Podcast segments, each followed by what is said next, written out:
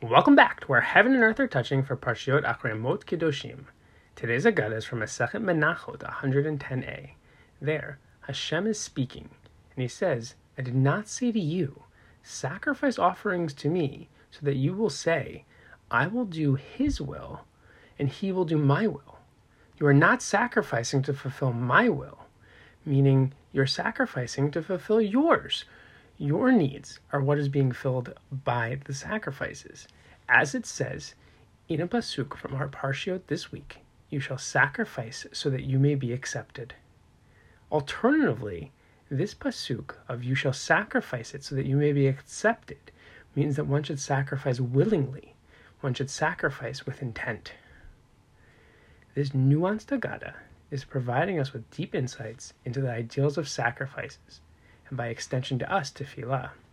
By focusing on the word ratzon, will, Hashem is, in essence, calling attention to the mindset we should bring to the process. He is specifically saying that a sacrifice, that davening, is not quid pro quo. It's not an arrangement by which we have the mentality of, I'll fulfill Hashem's needs by bringing this sacrifice, and then He will fulfill mine in return. Hashem is directly pointing out that the focus is not about Hashem's needs, but about our own, about the opportunity that bringing an offering, by humbling ourselves in prayer, provides, by willing, by desiring, by wanting to connect through this giving, then as a tangible sacrifice, now as possibly our deepest thoughts and concerns. Next, the Agadah points to a pasuk in our parsha that identifies that one makes a sacrifice so that it may be accepted. We achieve atonement. We find closeness to Hashem through the sacrifice. Interestingly, the pasuk is in reference to a zevach shlamim, which was brought in three situations: todah, thanksgiving; neder, a vow; or nedavah, free will offering. Clearly, all situations of recognizing an existing and ongoing relationship with Hashem. That this peace offering is a recognition of His hand in our lives we can truly appreciate the nature of this connection when taking a look again at the last piece of the Gemara, which focuses on the word lirtzonchem.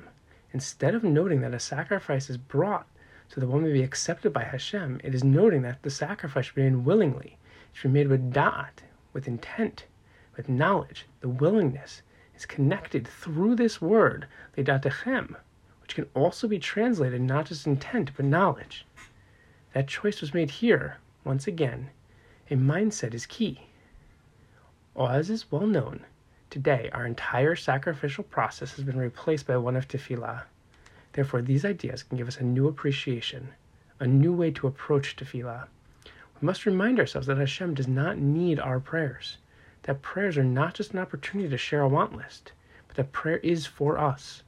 By extension, this can be applied to how we approach all of our mitzvot, the reminder that they are not for Hashem that Hashem doesn't need them. We do. They become our gateway to Him. Therefore, we're reminded here, though, when specifically making a Zevach Shlamim, a peace offering, we specifically open ourselves up for the purpose of tefillah to build, to connect, and to get closer. It is then that this offering of ourselves is truly both our will and the will of Hashem. Shabbat Shalom.